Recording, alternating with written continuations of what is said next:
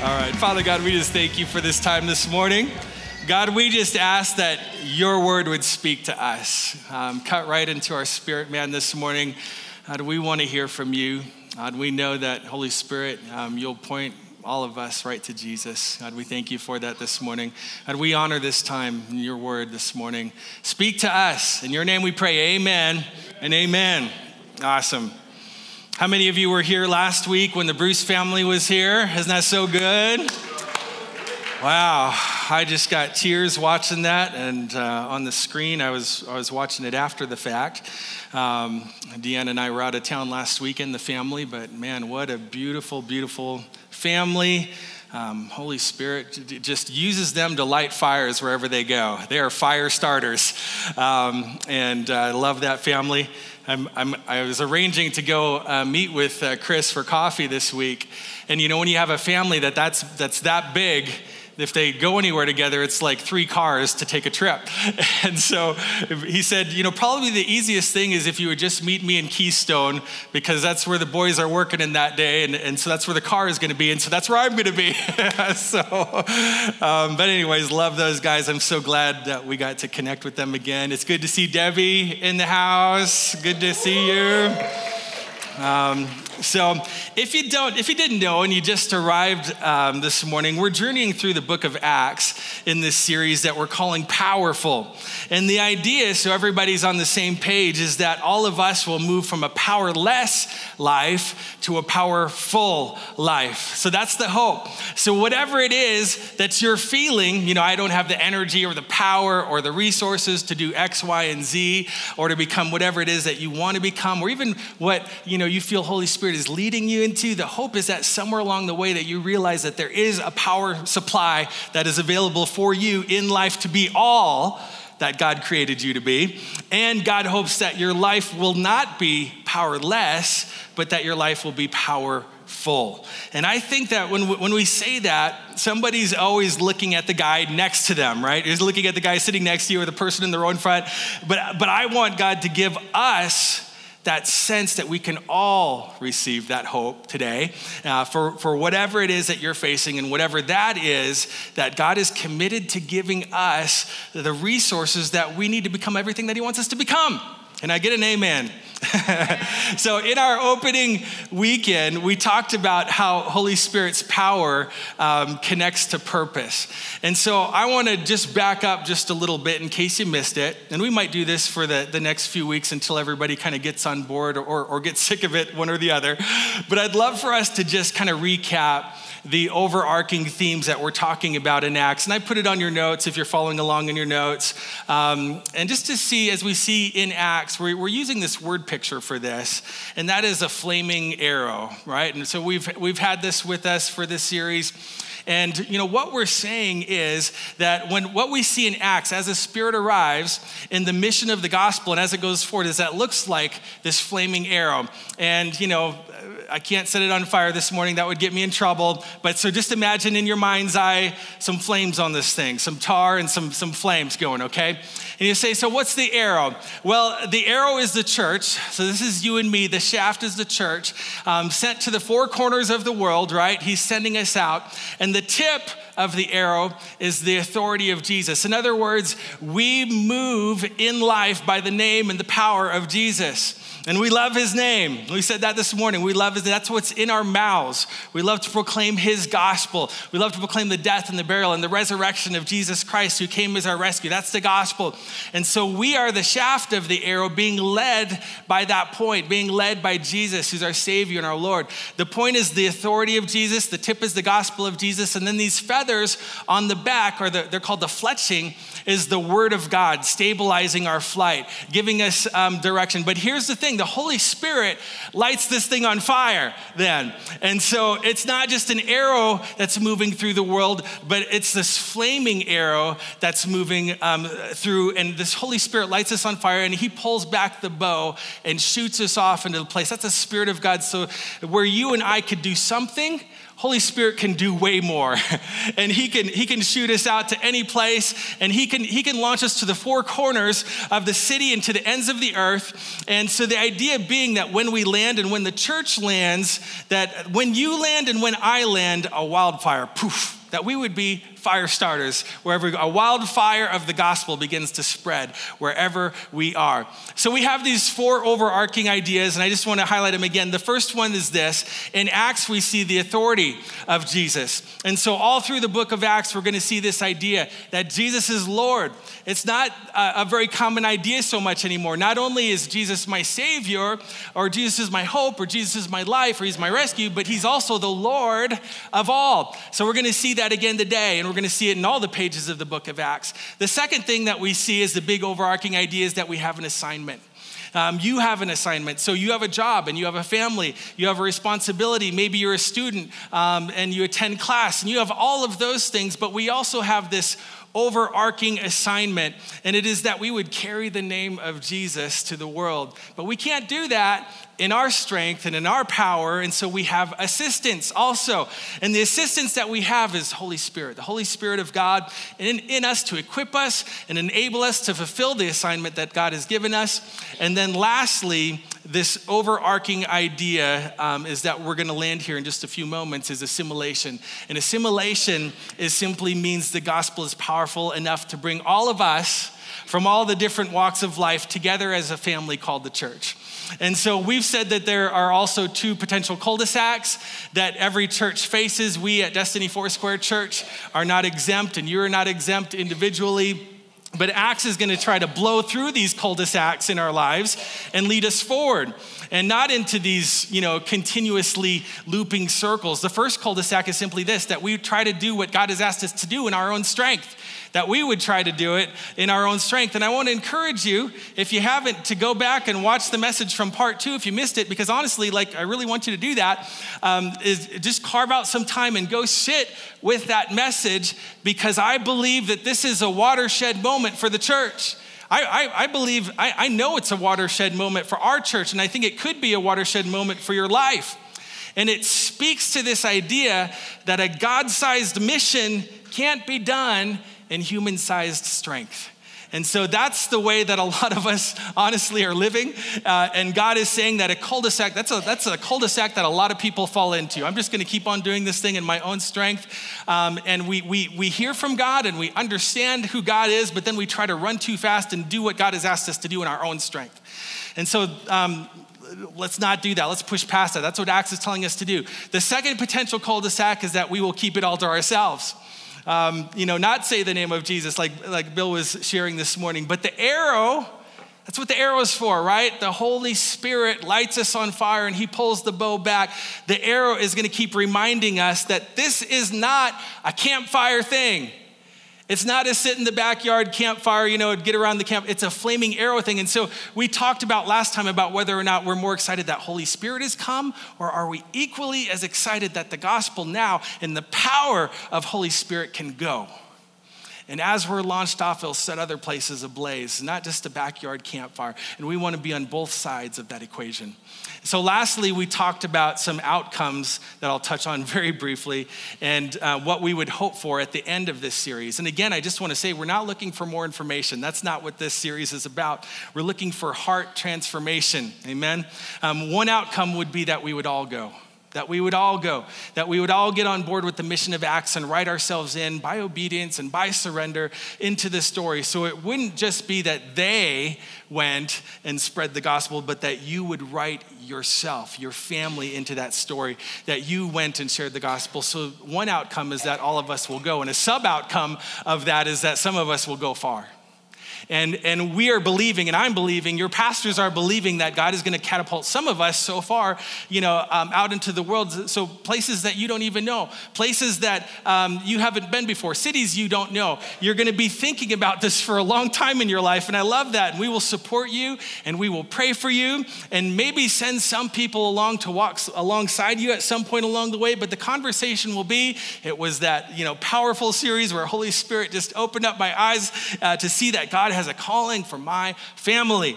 And it, maybe it, it, wasn't Rapid City. Maybe it wasn't Box Elder. Maybe it wasn't Summerset or Blackhawk or Piedmont, but it will be for some other place in the world.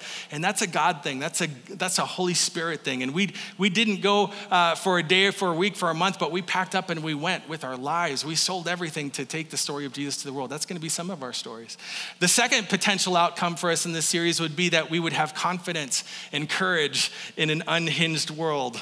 Hmm, does that sound relevant to today? right? I pray that one day the church right here in America will realize that the Spirit of God, Holy Spirit, is what we need Holy Spirit is what we need. We need to be marked by the confidence and the courage of the Spirit of God. These are the days that we need to look different and sound different and walk different and act different than everybody else in the world. And the third outcome is this that we would be rooted and sent out. And so we're going to land again today in this idea that God's purpose and plan for your life, and not just to show up at church, that's not it. It's not just to show up here, it's to be rooted in a church so that you can go and be sent out from a church. A church is not just about what we believe, but it is also what we do and how we live and how we walk out those doors and we live our lives. Amen. And so we're kind of in the midst of all of that in chapter two. And I want, I want, if you just would lean in with me, if you will, as we look at Holy Spirit arriving and what and, and the gospel going. And so in the last message, when we were in this series, we talked about um, Holy Spirit arriving and who he is and, and how he came and what he did and the results of him coming and how that looks in our lives. But I, I want you to see some of the outcomes because uh, three things happen in this chapter. Holy Spirit arrives, the promised Holy Spirit of God arrives on the scene. Number one, it happens in four verses. The second thing that happens was immediately the gospel was preached. And so when Holy Spirit shows up, you can count on that happening. This, the story of Jesus is going to be proclaimed when Holy Spirit is on the scene. So, day one, day one of the church. That's our, that's our title today. Day one, moment one, instant one. The Spirit of God falls on people, and they immediately began, under the power of Holy Spirit, proclaiming the gospel in languages that they couldn't even speak up to that moment. Well, well, well why would God choose to do that? Why would he do that? Because there was Jews from all over the world. We, we remember we showed, we, we showed this scene in this town for this festival around the Pentecost. And at that moment, God knew we could reach the whole world in this one spot, in one moment, by giving utterance to people in the power of the Holy Spirit. And so we showed this map um, when we were uh, gathered together in this, this last time, and, and we're, where all the regions of the known world at the time were shown. This the, this the whole known world at the time. And so we get the power of Holy Spirit in amazing geography right here in Acts 2. So Holy Spirit arrives, the gospel is preached, number two. And then the third thing that happens is that the church is born. And so, how does this all work in Acts? You want an overarching picture of what's happening right here? Holy Spirit comes, the gospel is proclaimed, and the church is born. So, how would this work in your life and in my life? Well, I'll tell you, Holy Spirit comes, the gospel is announced, and the church is built because it's already born. So the church is being built. And so, what would that look like in your neighborhood and in your business and in your life story? Okay, it, it's pretty simple. It would look like this the Holy Spirit of God invades your life, and eventually, Jesus is going to be proclaimed through your life then because that's what Holy Spirit does. And when that happens, the church will continue to be built and it continues to advance because Holy Spirit is coming and the gospel is preached. And whenever whenever the gospel is preached, the church is born. And when the church is born, strengthened, and built up, and it grows, then that church, empowered by the Holy Spirit, will do what? It will continue to proclaim the story of Jesus. That's how it works, so that the church will be built up even more. So then that church, under the authority of Jesus, can rise up into the assignment that it's been called to. It's been given, empowered by Holy Spirit, so that we can see more and more and more people come to life to join this beautiful family called the church. Do you see that? that? Isn't that just a beautiful cycle? And so we, we, we, talked in our last message about Holy Spirit coming. Now we look at the gospel being proclaimed. And so jumping into verse 14 is where we're going to start today on chapter 2 of Acts, when Holy Spirit arrives and people were perplexed and they started staring at this moment, going, What is going on? Some people were heckling them, they were making fun. They were, they were seeing this scene, other people, they were jeering, and most people were just trying to figure out what was going on. There's all these people speaking in different languages, they're from a different country they don't know this language. What's, what is going on? And into this moment, all of these people are hearing the gospel and the wonders of God proclaimed in their own languages. And Peter stands up to speak. And so this is, this is where we're jumping in now. And so before the gospel, we get the, the explanation. And I want you to see that in verse 14. Peter stood up with the 11 apostles and he shouted to the crowd. Listen carefully, my fellow Jews and residents of Jerusalem. Now, that's, that's, an important little footnote as we jump in today for this message because the audience of this message was the Jewish people. Okay? So, this message was intended for someone with a Jewish mindset who knew the promise uh, of God and, and had followed the prophets and heard the story of God's hope for the world. And, and now here they are seeing this incredible outpouring of Holy Spirit right before their eyes. And, and he says, Listen carefully. He says, Listen carefully, my fellow Jews and residents of Jerusalem. You need to be, you need to clearly understand what's happening here. Now, that's a big setup for whatever's coming next, right? He says, These people are not drunk like you think they are for it is only nine o'clock in the morning.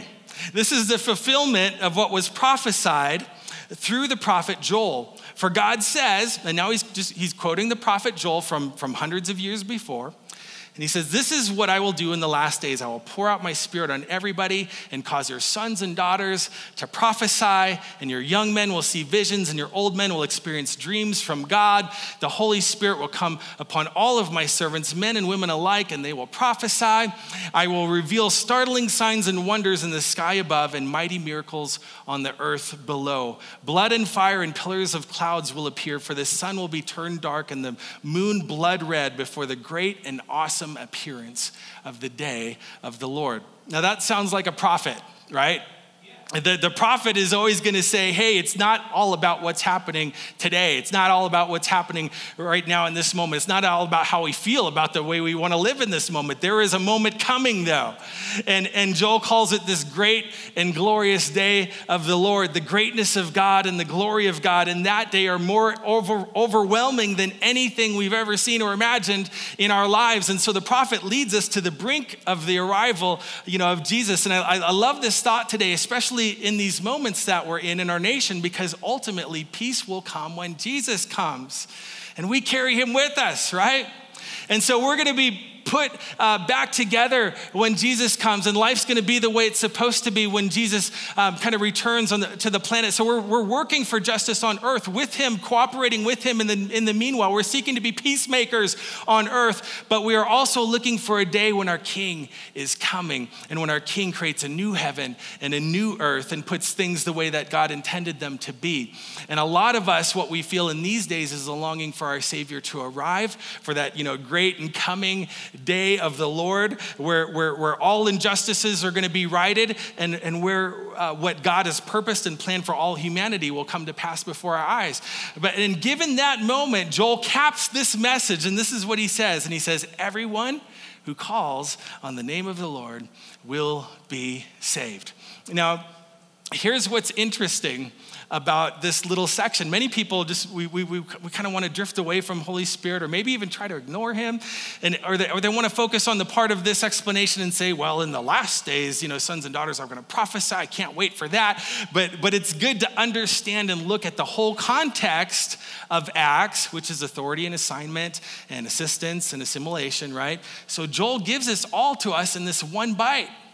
The sons and daughters will prophesy. That's exciting, right? The young and the old are going to be part of what God is doing. And so the male and female are going to be part of what God is doing. And, and the Spirit of God will come on all people of God and empower every single one. And so Holy Spirit will invade all the people and immerse all the people in kingdom power and in kingdom authority.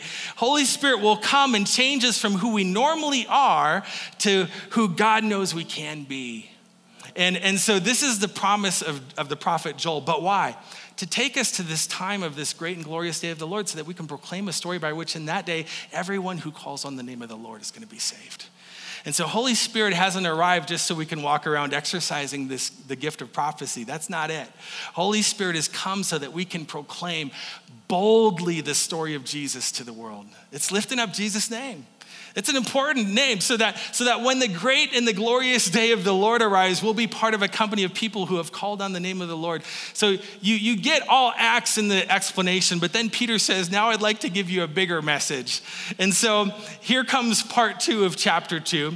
We have Holy Spirit's arrival, and now we have the gospel preached. And so, verse 22 says, People of Israel, listen to the facts. Now, he's already said, Listen and let me explain this. He says, Listen carefully. And again, he says, Listen to the facts. Jesus the victorious was a man on a divine mission whose authority was clearly proven. For you know how God performed many powerful miracles, signs, and wonders through him. This man's destiny was prearranged, for God knew that Jesus would be handed over to you to be crucified and that you would execute him on a cross by the hands of lawless men. Yet, Whenever there's a transition word like that in the scripture, get ready because it's about to, it's about to become the story of the gospel, right? So, yet it was all part of his predetermined plan. God destroyed the cords of death and raised him up because it was impossible for death's power to hold him prisoner. So, what a great gospel, amen? It, it, it was the first time that all these people had ever heard it. And so, can you imagine how amazing that is? These people have listened to the prophets, they know the law, they know what's supposed to come, they, they have this history of waiting for the Messiah. And now, in this kind of catalytic moment, Holy Spirit arrives and people start talking to them in their own language, which they don't understand. How in the world is this even possible? But then Peter stands up and he addresses the whole crowd and he says, Let me explain what just happened here in Jerusalem just a few days ago. And what he explains is pretty powerful because in this message, we're going to see a few things highlighted. Here's, here's the first thing that I want to um, just highlight this morning. The first one is that Jesus is God's man for God's purpose at God's time. Okay, see, these Jews knew who Jesus was. They, they knew about him feeding the 5,000. They heard the miracles. They heard about the crucifixion. They just didn't know what it meant. And so they didn't know if he was the Messiah. And if he was the Messiah, why did he end up dead? Right? There's all these questions, and Peter stands in their midst and he says, Jesus isn't just somebody. He's not just a prophet, but he's God's man for God's time and for God's purposes. And he also highlights the sovereign power of God over all things. This is just this is one of the most influential and beautiful passages about sovereignty in all of scripture, I think. Under the sovereign plan of God. Look at the two things that happen in verse 23. Jesus was handed over to them by God's set purpose and foreknowledge, it says. And so he's highlighting this, this plan that God has through all of history. And it kind of comes to this point, right? Now, remember the audience. These, these were Jews who killed Jesus. Well, you're like, well, Romans did the crucifying. Well, sure, but, but they, they, they did all of this from the instigation of the Jewish religious leaders of the day. And so when you gather a group of Jews at this moment, you're talking to the people whose leaders and authorities, they carried out the crucifixion of Jesus. And Peter says, this man's destiny was prearranged for God knew that Jesus would be handed over to you. He's saying that God is in control but then he says, you know, but you were involved. God handed him over to you, but you, with the help of wicked men, put Jesus to death by nailing him to a cross. So God was in control, but their choices played into it. And then he says, ultimately, though, here's the victory. And he starts talking about authority. That's one of our arcs for this book. And he says, God destroyed the cords of death. I love that. He destroyed the cords of death and raised him up because it was impossible. Can we just highlight that? It was what? Impossible. What was it impossible for? For death's power to hold him prisoner. It was impossible. Death had a hold on him but death couldn't keep its hold on him. and so, see, it wasn't that he was exempt from death. Death had a grip on Jesus, but death couldn't keep its grip on Jesus. And so, in the power of God begins to pry off that grip of death when he came up and, and uh, called up Jesus and raised him up from the dead. So, Jesus is God's man for God's purpose in God's time. But the second theme of this message is that the resurrection is the proof of Jesus' authority. So we lean into his authority again. And we, we go, so we go into this little sidebar, if you will, of David. And Peter brings David into his message. And that's good preaching because he's preaching to the Jewish people. And Jewish people don't want to know necessarily something new that has happened, but they want to know something that's old and promised uh, um, has happened. And so he reaches back and he goes to Psalm uh, chapter 16. And this is what he says. He's quoting Psalm 16. He says, This is the very thing that David prophesied about him. I continually see the Lord in front of me. So now he's saying how Jesus saw it at the end of the day because, you know, he's at my right hand, it says, and I am never shaken. No wonder my heart is glad and my glory celebrates. My mouth is filled with his praises, and I have hope that my body will live because you will not leave my soul among the dead, nor will you allow your sacred one to experience decay. Now, Jesus did, in fact, die, but he did not decay. That's what the tomb was for in that day. They, the tomb was temporary, and, and, when you died, they would put you in the tomb until you would decay. And then they came back and they would collect your bones, and then they would put them in a small box and bury them in a smaller place. Um, but the thing is, you know, so the tomb was a place to decay, and so they, they put Jesus in the tomb to do that, but Jesus got out of the tomb before the decay happened because, you know, it was promised through the psalmist hundreds of years ago your sacred one is not going to experience decay. And so all of this is weaving together in the mind of a Jewish listener. They know Psalm 16, they've read it before. And he says, For you have revealed to me the pathways to life, and seeing your face fills me with euphoria. And so then he clarifies so, what did David mean? He says, My fellow Jews, I can tell you that there is no doubt that our noted patriarch has both died and he's been buried in the tomb, which remains to this day. So David did, in fact, um, undergo decay right? So you can see that he was not referring to himself with these words, but as a prophet, he knew God's faithful promise made with God's unbreakable oath that one of his descendants would take his throne. So when peering into the future, David prophesied of Messiah's resurrection, and God revealed to him that the Messiah would not be abandoned to the realm of death, nor would his body experience decay. Can't you see it? God has rescued, uh, resurrected Jesus, and we all have seen him.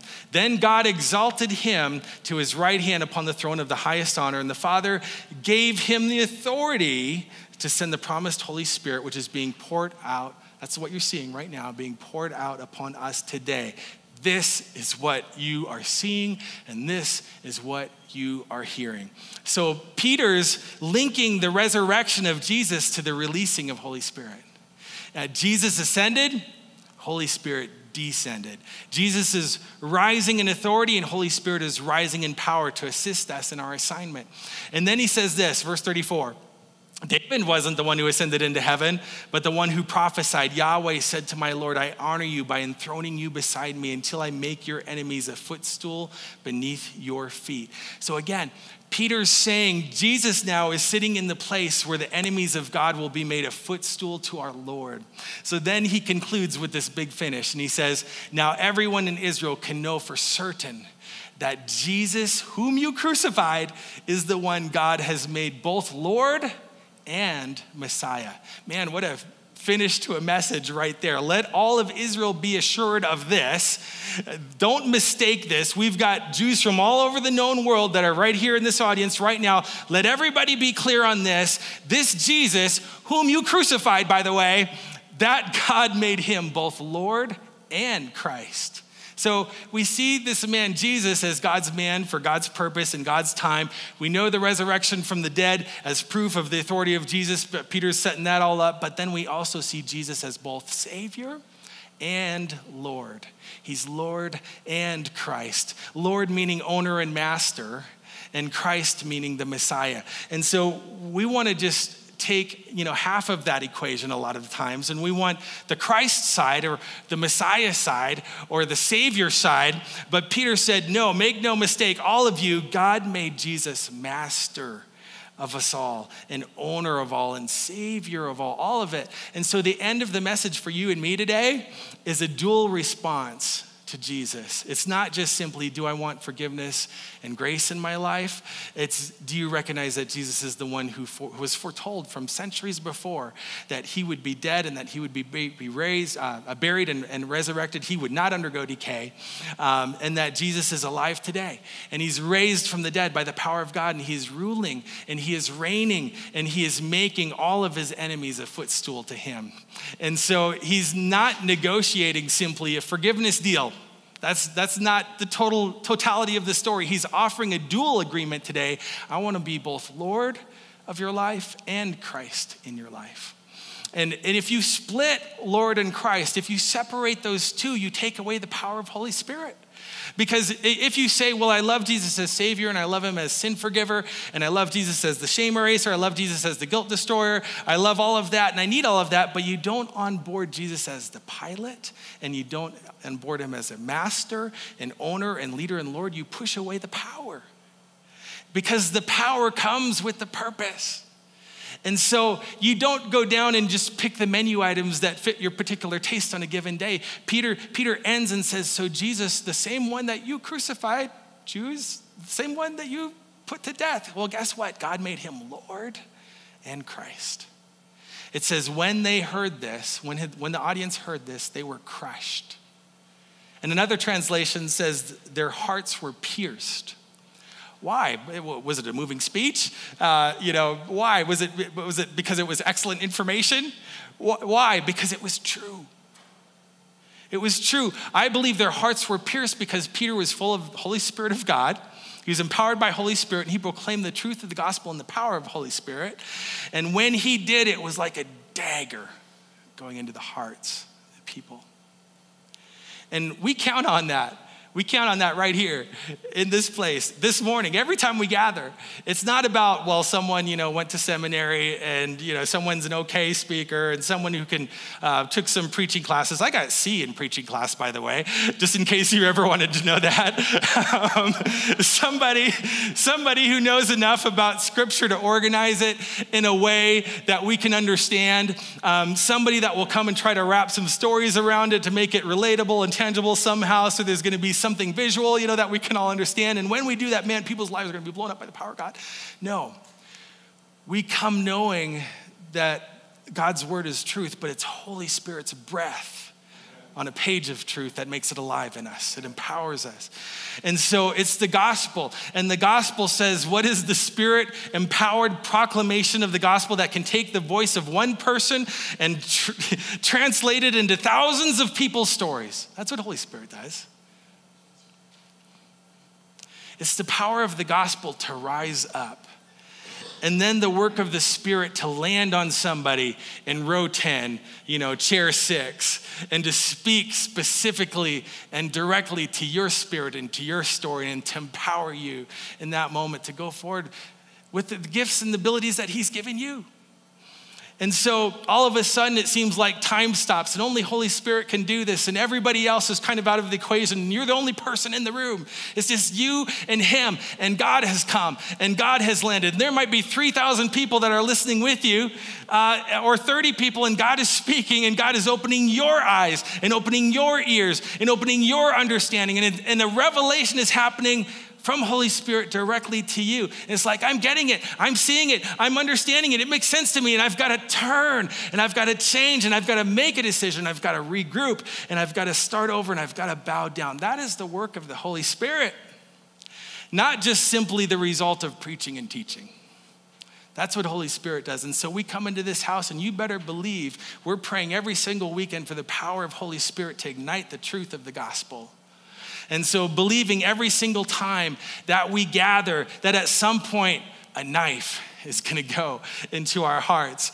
And you say, oh man, that's not really why we came to church, Sean. Maybe you're sitting there and thinking, you know, this is awesome, but we're not really coming every time going, man, I can't wait until just God sticks a knife into my heart today.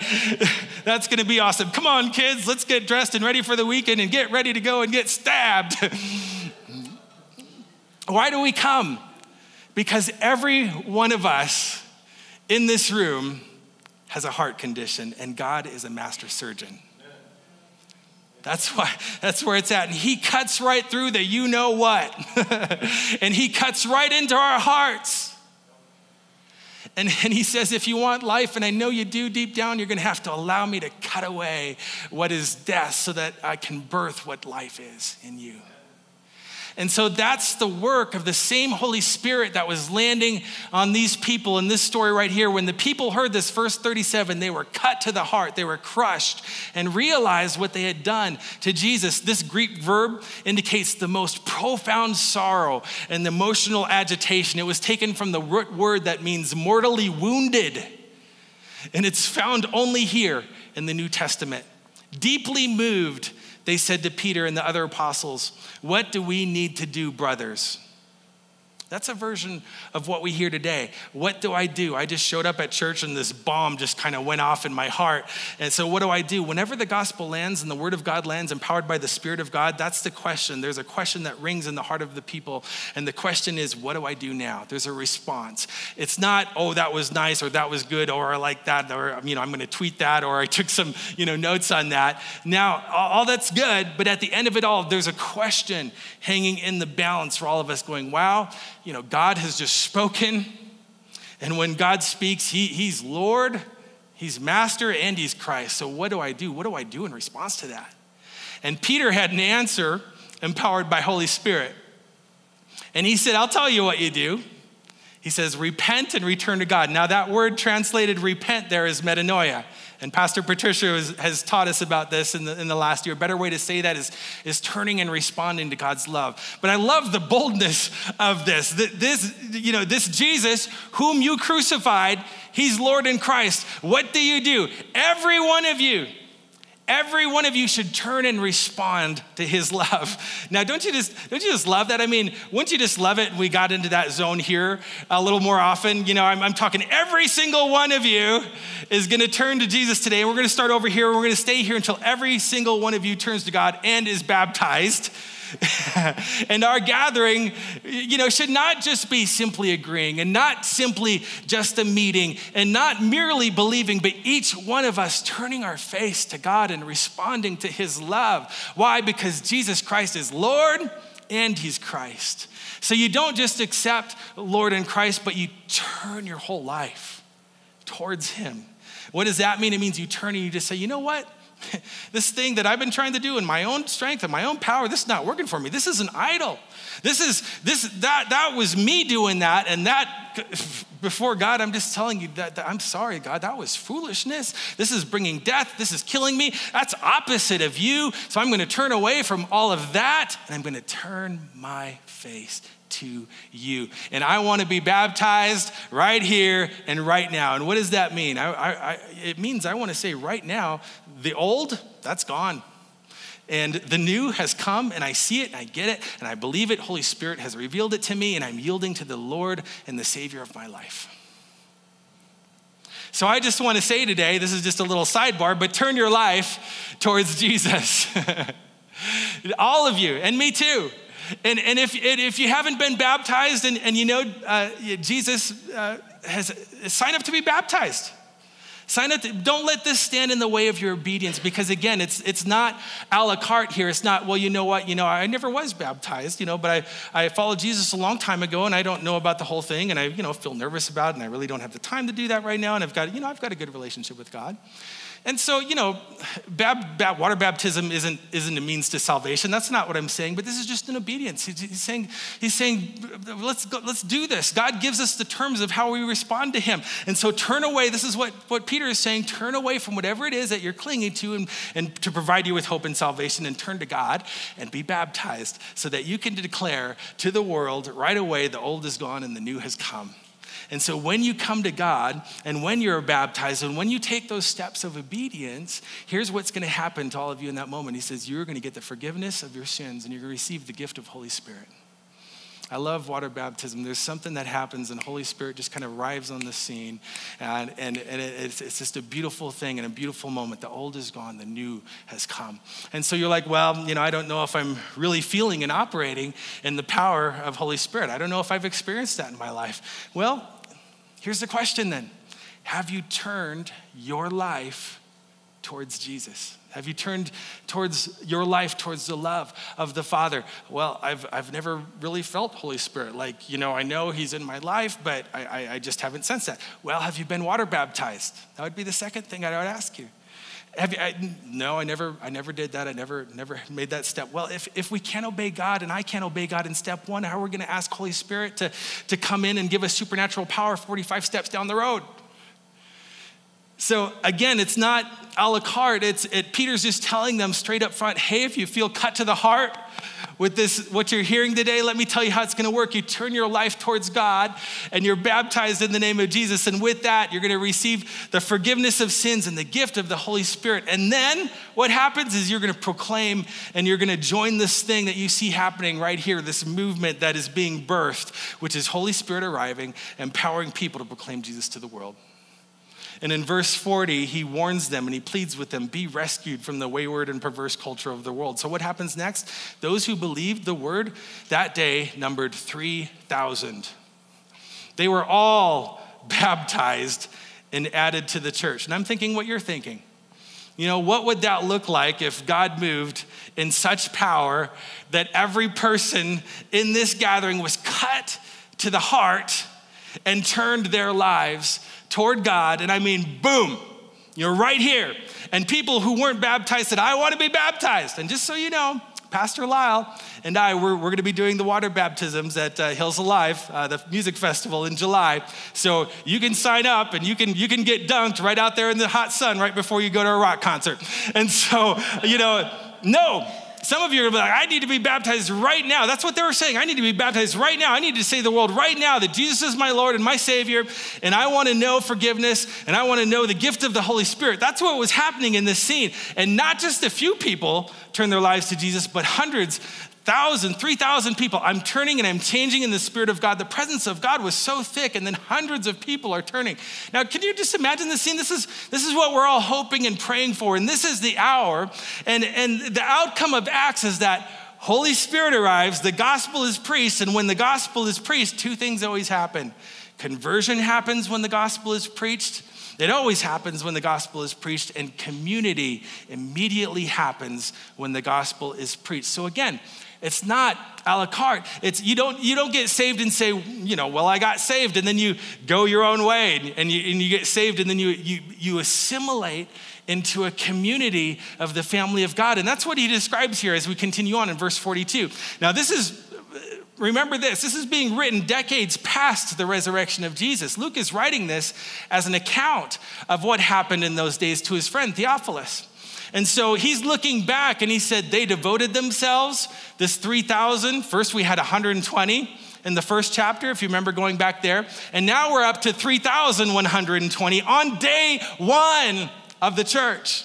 Thank you very much, right? Mega church, boom, day one, 3,120 people on the first day. We had 3,000 people saved today. I'd better take a pic and post that to Instagram, right? The very first day that we met, the gospel was proclaimed in Holy Spirit power, and 3,000 people gave their lives to Jesus and got baptized. So we've got people going off. Can you just imagine the scene? To every pool and puddle in Jerusalem getting baptized. We've got a mass baptism happening all over the city because they didn't have a baptism right there when Peter preached on the day of Pentecost. So they're finding every water everywhere they can. Every believer, it says, was faithfully devoted, verse 42, to following the teachings of the apostles. Their hearts were mutually linked to one another, sharing communion and coming together regularly for prayer. A deep sense of holy awe swept over everyone. The apostles performed many miraculous signs and wonders all the believers, can we just say that together? All the believers, can we say that again? One, two, three. All the believers, can we just repeat it one more time? All the believers were in fellowship as one body. All the believers were in fellowship as one body. Why? Because when the gospel is preached, conversion happens and community is birthed. So they were all together. And this is how you have 3,000 people get saved on day one. And, and you make it because everyone weaves their lives together. How could they meet? This is, this is how a, a pastor is thinking in this time, in this culture. How could they meet all the needs of these 3,000 people? How did they follow up you know, we, we talk about follow up. How do you follow up with 3,000 people? I mean, what kind of follow up did they have? Did they have a discipleship program? Did they get them in small groups? Did they, did they disciple any of them? Did they raise them up? What kind of materials did they have? And, you know, what was the process and how did they do that? On day one, I saw the 3,000 people, but did they really all get saved? What happened? What happened to all the people was that they wove their lives together. And life by life, together, they all started following Jesus. And that's still the plan today. Still the plan. Even on this day, all the believers were in fellowship as one body, and they shared with one another whatever they had. Out of generosity, they even sold their assets to distribute uh, the proceeds to those who were in need among them. Daily, they met together in the temple courts and in one another's homes to celebrate communion. They shared meals together with joyful hearts and tender humility. They were continually filled with praise to God, enjoying the favor of all the people, and the Lord kept adding to their number daily those who were coming to life. This is so beautiful. Daily there were those who were being saved. This is our so this is our picture. This is why we're you know we host connect groups at Destiny and building relationships and community because it's so easy to just get lost when you're sitting in a row, but you can't do that when you're in a circle. So great. Some of you, some of you are uh, strategically prayer walking your neighborhood and you're loving your neighbors. Great. Some of you, you know, help serve in our next gen ministries every week, building relationships, you know, and raising up the next generation. Great. Our men's group is gathering for all sorts of different things and, and different times. Great. We've got the ladies hiking group that is launching on Monday. Great. Oh, it's all a la carte to you and me connect groups. I might go to that uh, you know but we're not really around this week or i'm a little busy my schedule's oh, oh, oh the church is journeying through acts this summer? Well great. Well maybe i'll be at a couple of those for sure. And what god is trying to show us is that when the gospel blows up in our hearts and is proclaimed to people the acts result is that conversion happens and community is formed. Day one. Day one, power, proclamation, salvation. That's the church, day one. Power comes, proclamation happens, salvation happens. The church isn't an afterthought. We aren't an after, we aren't a footnote in the story. The church isn't the invention of man. The church isn't something that people decided to do or an institution that man invented. On day one, Holy Spirit said, I want a church for my Lord Jesus. Day one, Holy Spirit says, I'm here to exalt Jesus, and He's here to build a church and we're here to give glory to God. And then, you know, it's this, this mystery that happens. We are God, we're three gods in one. But here's how it works in our economy I, Holy Spirit, I lift up Jesus through people to point the world to Him. I, the Holy Spirit, empower the church to lift up Jesus. And Jesus lives the life in and through people to bring glory to our Father. And all of us work together to lift up the one true God. And from that day, that it all began. Bob, you can come on up. From the very first moment, it was Holy Spirit empowering people to proclaim the story so that people can be baptized in Jesus' name, so that the church can be born and knitted together and woven together, all of them together, sharing everything in common in the temple courts, worshiping God in homes, breaking bread, praising God, selling their possessions when, when they knew there was a need that arose in the life of somebody else. They didn't say to the church, hey, go and meet their needs. You know what they said? They said, the Richardsons are having a struggle right now, but don't worry because our, our Connect group, we've got it, we've got it together. And eight other families know what's going on. And we took care of it on day one because this is what the church does. We lean in together. Our lives are woven in together and we do life together and we commit together and we prioritize together the building up of the body of Christ. And it sounds, if that sounds pastoral, it is, because everybody's got a reason for why we can't lean in more. But what Holy Spirit does in our lives is He gives us an overwhelming and an all consuming connection. And the things that fall off the edges of our lives are not church, it's not the community of the church, it's other stuff. So, you're saying we're just supposed to band together and meet together and pray together every day and every night, connect group every night, Bible study every night, discipleship every night, come to church and worship every night? No, I'm not. they had favor, it says, with all the people.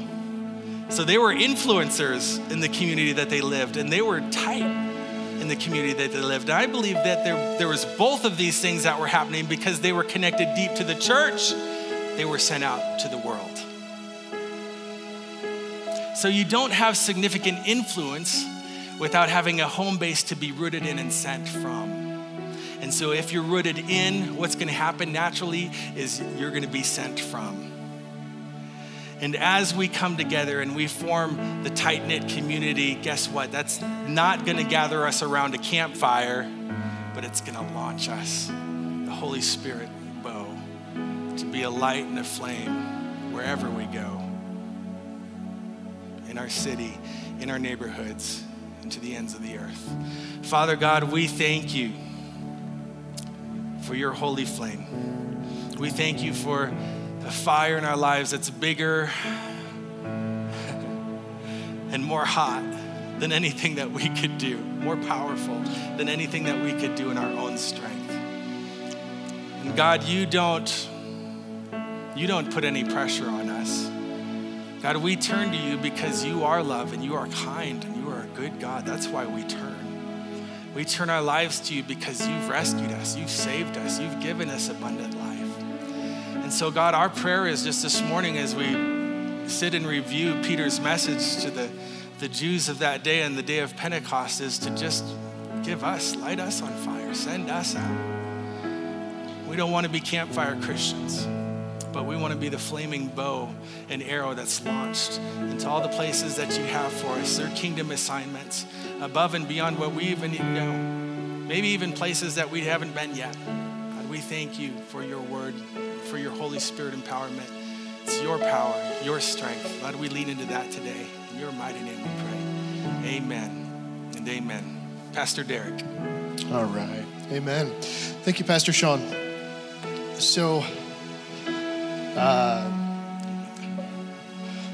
I love this story. I love this, this space in Acts 2 um, because the world changed so much. We don't even really understand. See, before, I think we've talked about this before, but um, before Acts 2, Holy Spirit really only worked with one person at a time, maybe a, a, small group at a time. But like if you read in Judges, the Spirit of God came down on the judge for a moment, like Samson. Samson wasn't strong all the time. It says he was strong when Holy Spirit came down and gave him power. And then he was a normal guy other times.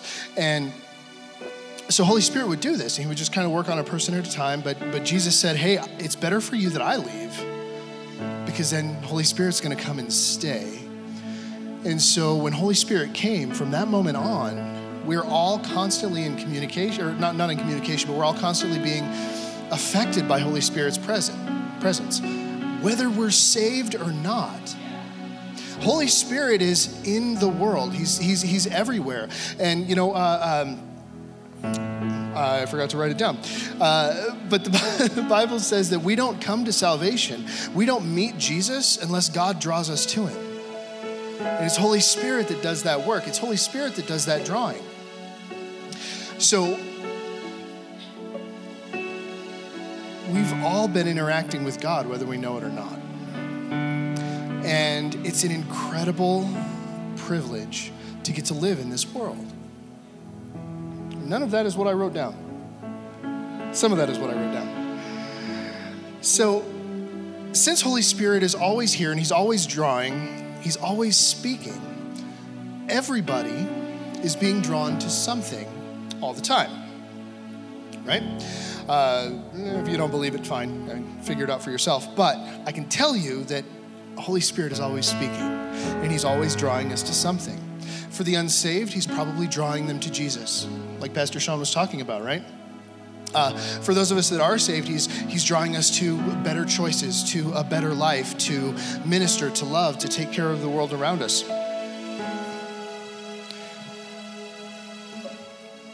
Sometimes he's drawing us back to Jesus, and Jesus is saying, hey, love God, love people around you, right?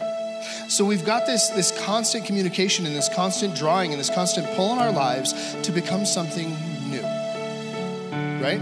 The constant renewal of our mind, the constant changing of who we are on the inside. Now, if you're listening to this today, Holy Spirit is calling you to do something. Guaranteed. He's drawing you to something today. And I'm willing to bet you know what that is. There's something that you've you've felt on the inside like I think I need to do this. I think I want to do this, but I don't know if that's real. I don't know if it's me. I don't know. It's there, right? And so, for some of you, that might be maybe you're standing on the outside of Christianity and you wouldn't consider yourself to be a follower of Christ, but you're listening to this and you're like, man, I want to be one of those kind of people that we just read about from the early church. I want to be like them.